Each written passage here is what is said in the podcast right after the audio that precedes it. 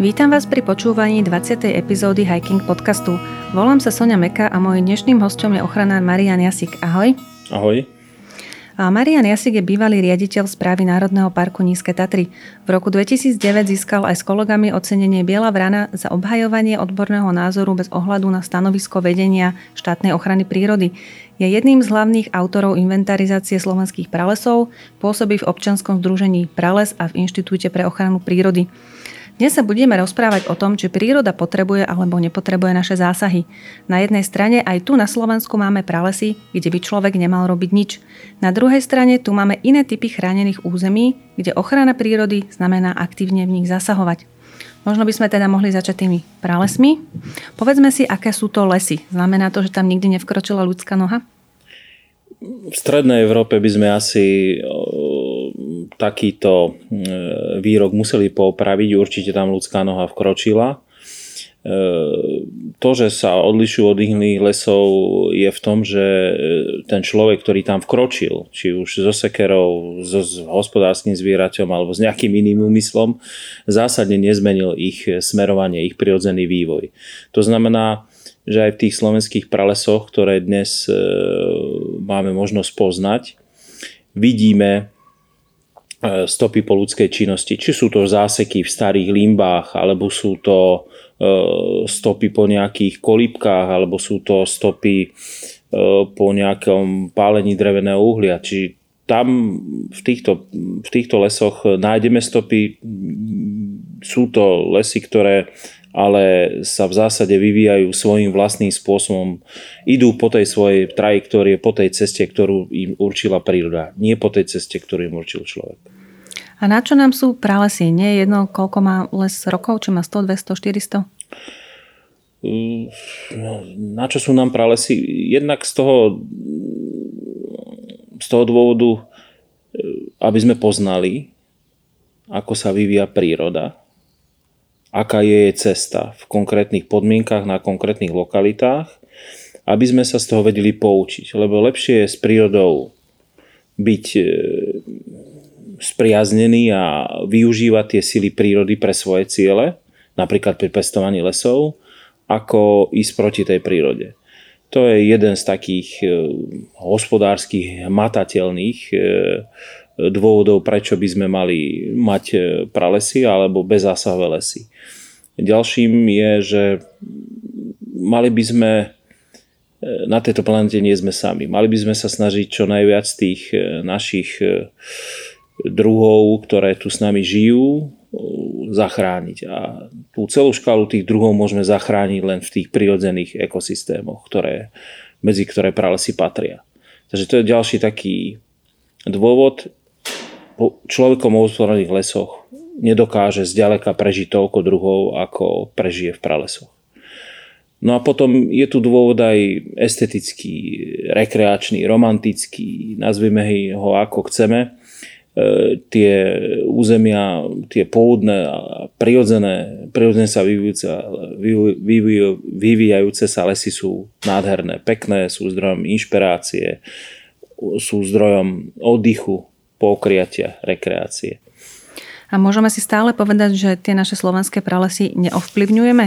Tie, ktoré už sú aj v chránených územiach, sa tam neťaží a tak, ale to okolité prostredie alebo človek ich nejako neovplyvňuje? Ale iste, tie slovenské pralesy sú ostrovom v mori pozmenených, pozmenených ekosystémov. Vplyv človeka na, na planétu je globálny. Tváriť sa, že ich neov, nejakým spôsobom neovplyvňujeme, ani dnes, keď sú prísne chránené, neobstojí, pretože čo už len meníme, meníme zloženie atmosféry, hej, meníme zastúpenie ozónu v rôznych vrstvách atmosféry, meníme chemizmu zrážok, čiže do veľkej miery tie lesy ovplyvňujeme nepriamo aj dnes. Samozrejme, to ovplyvnenie môže byť v niektorých situáciách, v niektorých krajinách, v niektorých lokalitách až také, že, že tie lesy sa už nevyvíjajú, nevyvíjajú potom po tej svojej trajektórii a už, už ich musíme povedať, že áno, sú to výrazne ovplyvnené lesy. A teraz by sme si mohli povedať o tých ostatných pralesoch, ktoré zatiaľ na Slovensku dostatočne chránené nie sú. Tie ste našli pri mapovaní pralesov. a nachádzajú sa v stupňoch s nižším stupňom ochrany a mohli by byť hocikedy vyrúbané, je tak? Mohli by byť, ale našťastie, našťastie minimálne na tej najväčšej výmere, ktorú spravujú Lesy Slovenskej republiky, existuje gentlemanská dohoda medzi Lesmi Slovenskej republiky a verejnosťou, že teda tieto pralesy vyrúbané nebudú. A od roku dvetisícdvanásť sa tak ani nedieje a keď sa tak stane, tak je to väčšinou zlyhanie, individuálne zlyhanie nejakého jednotlivca. Takže áno, tieto lesy po právnej stránke by mohli byť kedykoľvek vyrúbané, nič tomu nebráni. No a práve preto, aby teda sa to dalo na poriadok, tak je nevyhnutné, aby bolo zaradené do prírodných rezervácií s najvyšším stupňom ochrany, kde už to vyrúbanie bude podmienené nejakou výnimkou, ktorú verím, že nikto nikdy nepovolí. Tieto zatiaľ nedostatočne chránené pralesy by mali byť zahrnuté všetky do jednej spoločnej prírodnej rezervácie s názvom Pralesy Slovenska. V akom štádiu sa nachádza úradný proces vyhlásenia tejto rezervácie? Pokiaľ viem, pokiaľ máme vedomosť, lebo nie sme priamy účastník toho procesu, ako sme síce jeden z navrhovateľov tej prírodnej rezervácie, ale momentálne jednotlivé okresné úrady v sídle kraja oznámili zámer vyhlásiť takúto prírodnú rezerváciu všetkým dotknutým, ktorých oni považovali za dotknutých. Tí zákonom stanovené lehote, myslím, že tridsať dní majú právo podať pripomienky. Tieto pripomienky bude treba preštudovať a pokiaľ tam budú nejaké pripomienky, ktoré bude treba premietnúť či už do plošného vymedzenia alebo do podmienov ochrany, tak bude sa nimi úrad zaoberať a predpokladám, že budeme oslovení ako spracovateľ projektu. A teraz by sme možno mohli prejsť k tomu, že ochrana prírody znamená aj aktívne zásahy. Na prvý pohľad to vyzerá ako nezmysel, pretože každý vie, že ideálne je stromy nerúbať, kvety netrhať, nikde nešliepať a tak ďalej. Určite aj značná časť verejnosti eviduje, že Lesoochranárske zoskupenie vé el ká robí dlhodobo kampaň s názvom Všetko pre nič. Tam sa snaží dosiahnuť, aby sa na desiatich percentách územia Slovenska nerobilo s lesmi nič. A sú teda územia, kde to nie je vhodné, aby sme nechali prírodu, nech si robí, čo chce? Najprv by som sa možno vyjadril k tým lesom. Samozrejme, je veľa dôvodov, prečo potrebujeme mať územia, kde nebudeme zasahovať a kde nebudeme tú prírodu pozorovať. Mali by byť vymedzené tak, aby to malo nejakú logiku, aby sme zachytili všetku pestrosť toho života pôvodného na Slovensku. No a práve lesné ekosystémy kedysi pokrývali témer celé územie Slovenska, až človek, poľnohospodár, ktorý potreboval z toho lesa zobrať kus plochy a vytvoriť tam poľnohospodárskú pôdu, začal vytvárať iné typy biotopov. Samozrejme sú tu aj, aj iné prirodzené prirodzené biotopy ako treba skaly vo Vysokých Tatrách alebo mokrade okolo veľkých riek. Ale to, to, sú, to sú typy biotopov, ktoré áno, ktoré si nevyžadujú zásahy človeka preto, aby ďalej fungovali a prinášali benefit. Samozrejme z tých lesov tie lesy je potrebné rozčleniť, rozdeliť a o tom beží teraz tá už dlhodobá diskusia medzi lesníkmi a ochranár, ochranármi, že koľko tých bezzásahových lesov má byť a, a kde majú byť. Hej. Všetky tie ciele, aj, aj ciele Lesoochranárskeho združenia VOX sú legitímne. Otázka je, že treba to urobiť na nejakých vedeckých základoch, netreba len pichnúť prst do mapy a povedať, tu to bude.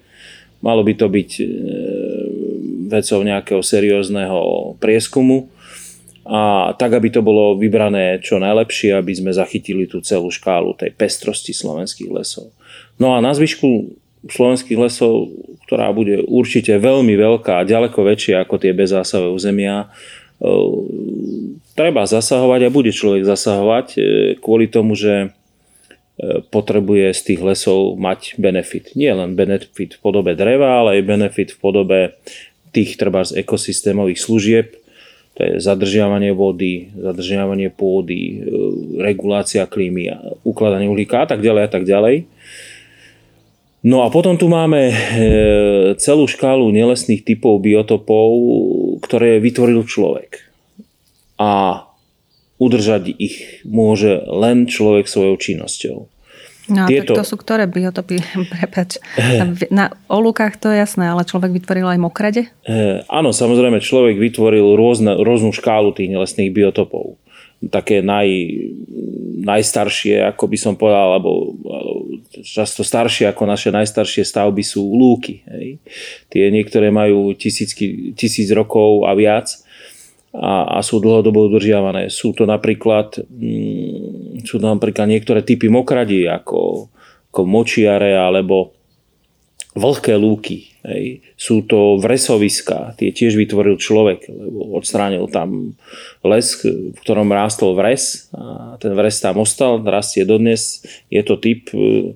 Sú to borievkové porasty, hej, ktoré nie sú prirodzené. Sú to... slaniska na, na Podunajskej a Východoslovenskej nížine, sú to lesostepy, ktoré vytvoril človek pasením, vypaľovaním a tak ďalej. Tá škála biotopov je mimoriadne pestrá a každá, každý ten typ biotopov nejak vznikal v priebehu toho, toho, ako sa menil prístup človeka ku krajine, najmä spôsob jej využívania. Môžeme som zaradiť aj tie dubové háje? Kde sa spásli veľké zvieratá? Samozrejme, to, to, to, aj také riedko, riedke dubové lesy, ktoré kedysi pravdepodobne tu boli, lebo ich udržiavali veľké bylinožravce, ktoré už dnes tu nežijú, ako pratúr, alebo zuborhorny, alebo kone divé, ktoré tu kedysi žili. Tak obdobou toho sú panonské háje, ktoré vznikali tak, že človek jednoducho vyrúbal časť lesa, časť tých stromov, najmä dubov, tam ponechal a dole pásol dobytok. Tak, tak sa vytvorili prekrásne háje a bolo ich veľmi veľa na Slovensku, postupne pozanikali a momentálne tých, tých takýchto dubových panonských hájov je, je ako šafránu a, a beží po Slovensku, aspoň na niektorých lokalitách, snaha o ich obnovu. Áno, tak tomu by som možno mohli prejsť, že, že aké, aké, akú starostlivosť alebo aké zásahy od človeka potrebujú takéto miesta, aby ďalej prežili v tej forme, aká, aká je dôležitá. Prípadne si môžem povedať, prečo je dôležitá neskôr. Úplne najvhodnejšie by bolo zachovať tieto biotopy cez normálny hospodársky život. To znamená cez ich tradičné obhospodarovanie. V prípade tých panonských hájov, pasením, občas vyrúbaním nejakých stromov, ktoré tam ten dobytok nestihne zožrať alebo zošlapať. V prípade mokradí alebo mokrých lúk nejakým citlivým kosením, pravidelným a využívaním, hej, ho zapojením do poľnohospodárstva, ktoré je trošku citlivejšie k prírode, ktoré možno nepozerá len na, tie, na ten ekonomický výnos a takýmto takouto tradičnou formou obospodrovania to je úplne tá najlepšia cesta. Samozrejme potom sú tu typy biotopov, ktoré je pri dnešnom nastavení poľnohospodárstva veľmi ťažké očakávať, že, že by ich udržiavalo hospodárenie klasické. To sú napríklad rašelníska alebo slatiny, nejaké strmšie skalnaté stráne. Tam, tam odtiaľ človek poľnohospodára vycúval už za socializmu a, a jednoducho tieto územia, tie biotopy a druhy v nich rastúce a druhy v nich žijúce pomaly začali ustupovať a zanikať. Tam by mala nastúpiť ochrana prírody a aspoň časť takýchto lokalít udržať pre ukážku, aké typy, aké typy tých nelesných biotopov sme tu mali a aspoň niečo z toho, z tej pestrosti krajiny sa snažiť udržať. No tak keď si to zoberieme, možno nie z takého vedomostného hľadiska, ale z praktického hľadiska, máme červený zoznam ohrozených rastlín a živočíchov a čo sa stane, keď z neho zo pár kusov položiek vyškrtneme? Bežný človek asi nevidí rozdiel v tom, či rastie u nás dvadsaťdva papradí alebo dvadsaťštyri? Absolútne nič sa nestane. Bežný život väčšiny ľudí, alebo nie, že väčšiny, žiadneho človeka sa nezmení. Možno nejaký vedec vyroní nejakú slzu za nejakým druhom, ale takto sa môžeme, takto sa môžeme potom pozerať na krajinu aj to, tak možno príde niekedy znova doba ľadová, bude tu príde tu sem nejaký pevninský ľadovec, ktorý bude končiť pri šali a tak nerobme nič. Hej. Z nášho pohľadu je nie celkom jedno, v akej krajine žijeme, aj treba po akých lúkach chodíme, lebo je asi nie jedno, či lúku tvorí desať druhov, ktoré, z ktorých nevieme využiť žiaden, alebo ju tvorí osemdesiat druhov, kde si vieme nazbierať nejaké liečivé rastliny, niečo si tam vieme otrhnúť do vázy, po, pokochať sa, niečo si odfotiť. A myslím si, že aj, aj z pohľadu toho výživového není jedno, či tá krava alebo tá ovca žere dookola desať druhov, ako je to v Anglicku alebo v Írsku, na tých síce zelených, ale, ale druhov mimoriadne chudobných pastvinách, ako keď sa pasie na lúke, kde je na meter štvorcový päťdesiat, šesťdesiat, sedemdesiat druhov. Toto asi by nám jedno nemalo byť. Tak, ak nie sme fatalisti, tak uh, si myslím, že, že je dobré zabojovať o tú pestrosť tej krajiny. A prišli sme už naozaj o nejaké chránené druhy, ktoré sme museli ako keby vyčerknúť z toho zoznamu? Chráne, o chránené druhy sme prišli tým, že sme vyčiarkli zoznamu, lebo sme zistili, že ich je dosť, hej, že, že sú všeobecne rozšírené. A samozrejme v tom červenom zozname, ktorý, to je vedecký zoznam, ktorý sa v nejakej, nejakom pravidelnom období aktualizuje, je uvedená kategória vyhynuté druhy a, a do tej kategórii na Slovensku prípadne trebárs flóry patrí niekoľko desiatok druhov, v prípade lišajníkov je to až niekoľko sto druhov. Takže áno, prišli sme. A na druhej strane nám tu pribúdajú aj nejaké nové druhy. Nepribúdajú? Pribúdajú. Je to dôsledok globalizácie.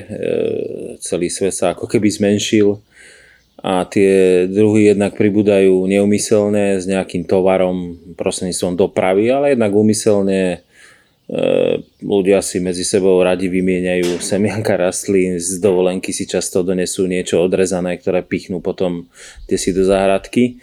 Niekedy je to, v prevažnej miere je to neškodné, tie druhy buď tu neprežijú, alebo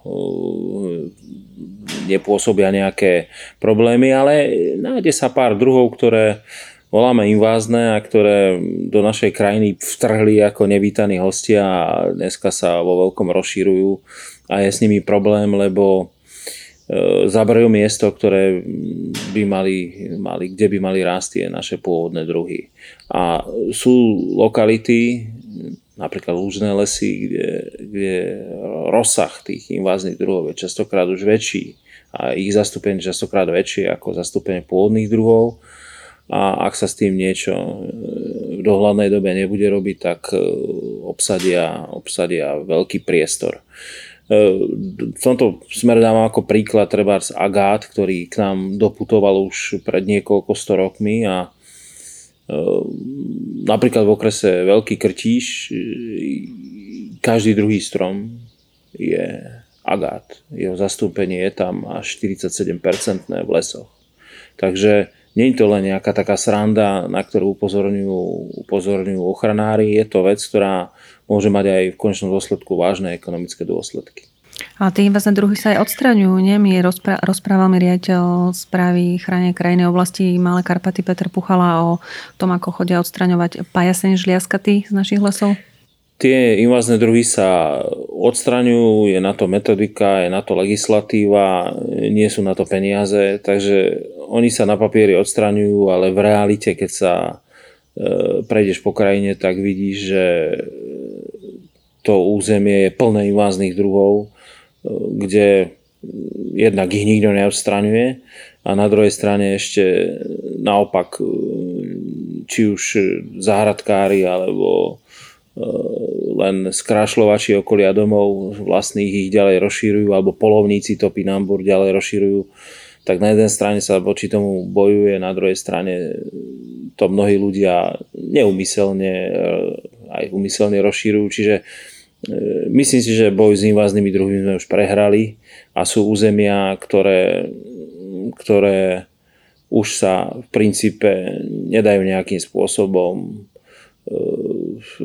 odtiaľ invázne druhy vytlačiť, také lužné, lužné lesy okolo Dunaja, tam ak sa neobnovia pravidelný režim záplav, čo by znamenalo asi zbúranie vodného diela Gabčíkovo, tak tie invázne druhy budú mať navrch. Snáď ešte dokážeme udržať tie horské polohy tak, v takom stave, že tam tie invázne druhy nebudú prenikať. Treba si uvedomiť, že každé zarýpnutie do vegetačného krytu, to znamená každá stavebná činnosť, každá navážka, hej, taká kopa zeminy, kde si voľne pohodená, je, je v týchto podmienkach hlavne nížina pahorkatín okamžite obsadzovaná inváznými druhmi. A tá dôslednosť pri tom vymáhaní, aby sa tak nedialo, či už len pri stavebnej činnosti alebo bežnej, bežnom živote, je taká nízka, že nemám vôbec žiadnu ilúziu o tom, že by, že by sme nejaký, nechcem to ani nazvať boj, ale Súťaž, súťaž s tými inváznými druhmi vyhrali. Ja skôr sa bojím toho, že, že bude tu nastane situácia najmä v niektorých lokalitách, že tam bude už otázka, ktorý z tých inváznych druhov bude silnejší a ktorý vyhrá ten súboj. Invázne druhy sú tak agresívne, že každú takúto voľnú plochu ako so sto percent pravidelnosťou obsadia skôr než tie naše domáce druhy? Nie, samozrejme nie. To, to zále, oni majú tú životnú stratégiu založenú na tom, že častokrát sú to jednoročné rastliny s obrovský, obrovskou produkciou semien a oni dokážu v tej krajine veľmi rýchlo obsadiť tieto plochy. Je ale samozrejme rozdiel. Ak vysypete niekde kopu štrku, bez, kde temer humus není, tak to samozrejme invázne druhy neobsadia. Ale ak odkopete desi doma svah a to vy, vysypete desi za dedinu, tak niekde na Podunajskej nížine, tak je temer sto percent pravdepodobnosť, že nejaké invázne druhy si to nájdu. Takže oni sa dokážu veľmi rýchlo šíriť, sú veľmi flexibilné a samozrejme, oni obsadzujú najmä časti krajiny, ktoré nie sú obhospodarované. Ej, tie časti, ktoré sú obhospodarované ako pravidelné kosené lúky, tam, tam prenikajú tiež, ale ich zastúpenie je tam limitované tým, že oni nemajú radi nejaký ten pravidelný, pravidelný manažment a toto im nevyhovuje. Dobre, vravel si, že nemáme dosť peňazí na odstraňovanie inváznych rastlín. Máme dosť peňazí na to pravidelné obospodarovanie tých chránených území, o ktorých sme vraveli, teda tie lúky, tie mokrade? Nie, že nemáme dosť peňazí, my nemáme ani systém. Jediný systém, ktorý je na udržanie tých nelesných, nelesných typov stanovíš alebo biotopov, je to poľnohospodárstvo. Ten, ten systém je, aký je, taký je, ale v rámci neho podporuje ho dosť výrazne Európska únia a vďaka, vďaka tomu sa darí obospodarovať pomerne veľké plochy, ktoré vidíme ako lúky a pasienky. Tá podpora najmä, najmä toho pasenia by mohla byť oveľa, oveľa vyššia, aby, aby sa na naše tie hlavne podhorské lúky a pasienky vrátili, vrátili tie hospodárske zvieratá, pretože mnohé, mnohé tie plochy sa dajú udržať len pasením, kosením. Už neviem si predstaviť, že by sme dneska kosili svahy krížnej, ktoré, ktoré sa kedysi bežne kosili. Ale pasením by to snáď ešte šlo. E, otázka je potom aj to, že do akej miery tých poľnohospodárov motivovať v rámci tých platieb, ktoré dostávajú, aby napríklad mokré plochy kosili ľahšou technikou, aby tam nevytvárali kolaje, aby sa nemenilo to zloženie tej cennej vegetácie. To je tiež... tiež ešte na Slovensku nedoriešené.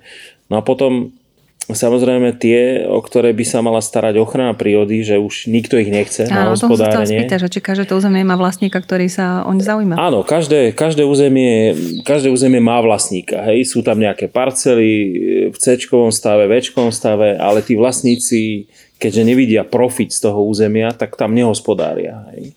Častokrát to je veľká časť slovenskej krajiny, hlavne v tých horších podmienkách, kde nevidia v tom zmysel, sa nehospodári. A ak sú tam vyhlásené chránené územia, tak tam by, mali, tam by mala nastúpať ochrana prírody. A ak to vlastník nerobí, samozrejme mala by mu možno ponúknuť nejakú možnosť, finančnú stimuláciu, že tak pozri sa, ak by si to chcel robiť, tak vieme ti ponúknuť toto, hej, takýto obnos. Ak by to ani napriek tomu nerobilo, mala by to robiť sama. Mala by to robiť v, tej, v tých územiach národnej sústavy a v územiach európskej sústavy samozrejme, lebo to nás zaväzuje nejaké záväzky voči é ú. Ale systém na Slovensku vytvorený není a preto nám pred očami zanikajú mnohé územia. A čo je také dosť divné a pre štát trošku aj ponižujúce, že, že mnohé, do, mnohých, do záchrany mnohých tých území sa pustili mimovládne organizácie. Treba spozrite, Bratislavské ochranárske združenie, nebyť ich a ich aktivít, tak dneska slaniská na Slovensku sú v podstate zaniknuté. Podobne sú na tom viaté piesky. Podobne sa pustili do oblasti, oblasti Devínskej kobyly. Žiaľ, na Slovensku tá štátna ochrana prírody alebo štát ako taký systém na tú starostlivosť vytvorený nemá a pokiaľ nebude mať, tak jednoducho tie územia budú ďalej degradovať a až zanikať. A ešte s otázkou na tie financie by sme sa mohli vrátiť úplne k tomu úvodu nášho rozhovoru, lebo vieme, že aj ten bezzásah v lesoch nie je zadarmo. Platí štát aspoň vlastníkom lesov za, za to, že tam nemôžu hospodáriť? Ak v slovenskej ochrane prírody niečo funguje, tak hoci nie je úplne ideálne, to treba hneď povedať, tak je to to, že ak štát obmedzí vlastníka, neštátneho vlastníka, hospodárení v lesoch, tak, tak mu za to garantuje a aj dostávajú tí neštátni vlastníci náhradu. Tak ako to predpokladá ústava. Je tam samozrejme čo zlepšovať, hej, aby to bolo flexibilnejšie, aby to bolo menej byrokratické. To, na tom všetkom treba pracovať, ale tu systém založený je a není založený úplne zle. V čom je ale dlžný ochrana prírody alebo vôbec štát tým vlastníkom je v tých územiach, kde chce, aby hospodáril alebo kde sa má hospodáriť, aby ho motivoval, aby hospodáril dobre, lepšie a najlepšie. A, a tu ten mechanizmus znova na papieri vytvorený je, hej, sa volá sa to zmluvná starostlivosť alebo nájmy, ale toto, hlavne tá zmluvná starostlivosť, na to štát nevyčlenuje žiadne peniaze a tým pádom nevie si vlastníka zaviazať, aby tam ďalej gazdoval, ale aby tam gazdoval s nejakým akcentom na, na tie ochranárske, ochranárske veci. A to je veľká škoda, lebo potom sa zdá, ako keby ochrana prírody preferoval len ten bezzásahový režim a to nie je celkom tak. Mnohé tie územia si vyžadujú alebo umožňujú hospodárenie, len by malo byť iné ako v nechránených územiach. Dobre, ja myslím, že sme prebrali všetko, čo sme dnes chceli. Ďakujem ti veľmi pekne za rozhovor. Rozprávali sme sa s Mariánom Jasíkom z občianskeho združenia Prales. Počúvali ste Hiking Podcast so Soňou Mekou. Okrem toho, že ho nájdete na našom webe, môžete ho odoberať aj cez Spotify, Google Podcasty, Apple Podcasty alebo na Podbíne. Do počutia na budúce.